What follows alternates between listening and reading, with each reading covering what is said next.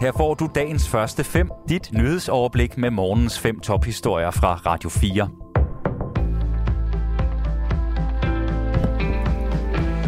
Det er torsdag den 10. november. Mit navn er Thomas Sand. Valget var skuffende, men en stor sejr, det siger Donald Trump i en kommentar til midtvejsvalget i USA. Henrik Møring fortæller. Set ud fra mit personlige synspunkt var det en meget stor sejr, siger den republikanske politiker og tidligere præsident i et indlæg på sit eget sociale netværk Truth Social. De fleste af de kandidater, som jeg har støttet, har sejret, skriver Trump og spørger, hvem har nogensinde klaret det bedre? Reelt har fremtrædende kandidater, som Trump har støttet, tabt eller står til at tabe. De kandidater, som han har støttet og som har vundet, var opstillet steder, hvor republikanerne i forvejen kunne være sikre på at vinde. Et særligt stort nederlag for Trump var i Pennsylvania. Her vandt demokraternes John Fetterman en vigtig plads i senatet, mens tv-lægen Mehmet Oz, der stillede op for republikanerne, måtte se sig slået. I delstaten Georgia går valget om i december, og den republikanske Trump-tilhænger Herschel Walker må ud i et nyt opgør mod demokraten Raphael Warnock, da ingen af dem fik de nødvendige 50 procent af stemmerne. Valget i Georgia, der kan komme til at afgøre, hvilket parti, som får flertallet i senatet, skal gå om den 6. december. Ruslands forsvarsminister Sergej Shoigu måtte i går sluge en stor kamel og beordre tilbagetrækning fra Dnipro-flodens vestbred ved den store by Kherson i det sydlige Ukraine. Det er en af Ruslands mest ydmygende tilbagetrækninger i den snart ni måneder lange krig, skriver Reuters. Beslutningen kommer på baggrund af en opfordring fra den øverste russiske general Sergej Surovikin. Det, jeg synes, der er det mest øh, opsigtsvækkende her, det er i virkeligheden det, at forsvarsminister Shoigu han vælger at, at følge den, øh, den militærfaglige rådgivning fra sin militærstab, og så, så trække styrkerne tilbage, sådan at de kan kæmpe videre på den, på den anden side, sådan at de ikke går til siger Jørgen Stavn, der er lektor på Forsvarsakademiet. Kherson er den eneste provinshovedstad i Ukraine, som Rusland havde erobret siden invasionen begyndte i februar. Det rent faktisk viser sig, at, at det er det, der er tilfældet. Det ved vi jo ikke endnu. Men hvis det er, så er det jo en politisk øh, sejr først og fremmest for, for ukrainerne.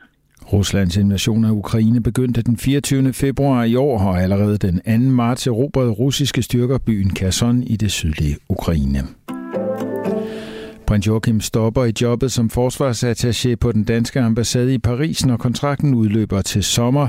Derefter vil han og prinsesse Marie flytte fra Frankrig.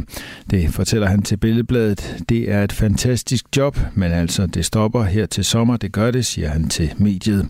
Den 53-årige prins tiltrådte i september 2020 stillingen som forsvarsattaché. Kontrakten lød på tre år med mulighed for forlængelse, og dermed udløber den til sommer 2023. 2023.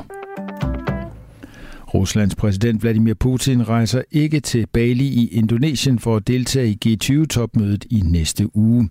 Putin ventes dog at være med virtuelt i et møde under samlingen. Det oplyser en embedsmand i den indonesiske regering til nyhedsbruget Reuters. I stedet bliver udenrigsminister Sergej Lavrov Ruslands repræsentant.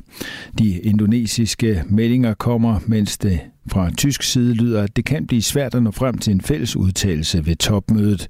Blandt andet er der uenigheder om udtalelsens ordlyd i forbindelse med krigen i Ukraine. Det oplyser en embedsmand i den tyske regering til Reuters. G20 består af 19 af verdens vigtigste industrilande og vækstøkonomier samt EU. Gruppen tæller Rusland, men også Tyskland og USA, som har indført strenge sanktioner mod Rusland efter invasionen af nabolandet. Generelt ventes mødet, som afholdes 15. til 16. november bliver overskygget af krigen i Ukraine, som har ført til store fødevare- og energiproblemer verden over. Med Putins ventede udblivelse skal man altså næppe regne med et møde mellem den russiske præsident og amerikanske Joe Biden på sidelinjen af topmødet. For nylig lod præsident Biden ellers døren stå på klem for, at det kunne lade sig gøre. Men Putins manglende deltagelse bekræftes ifølge nyhedsbruget AFP af Ruslands ambassade i Indonesien.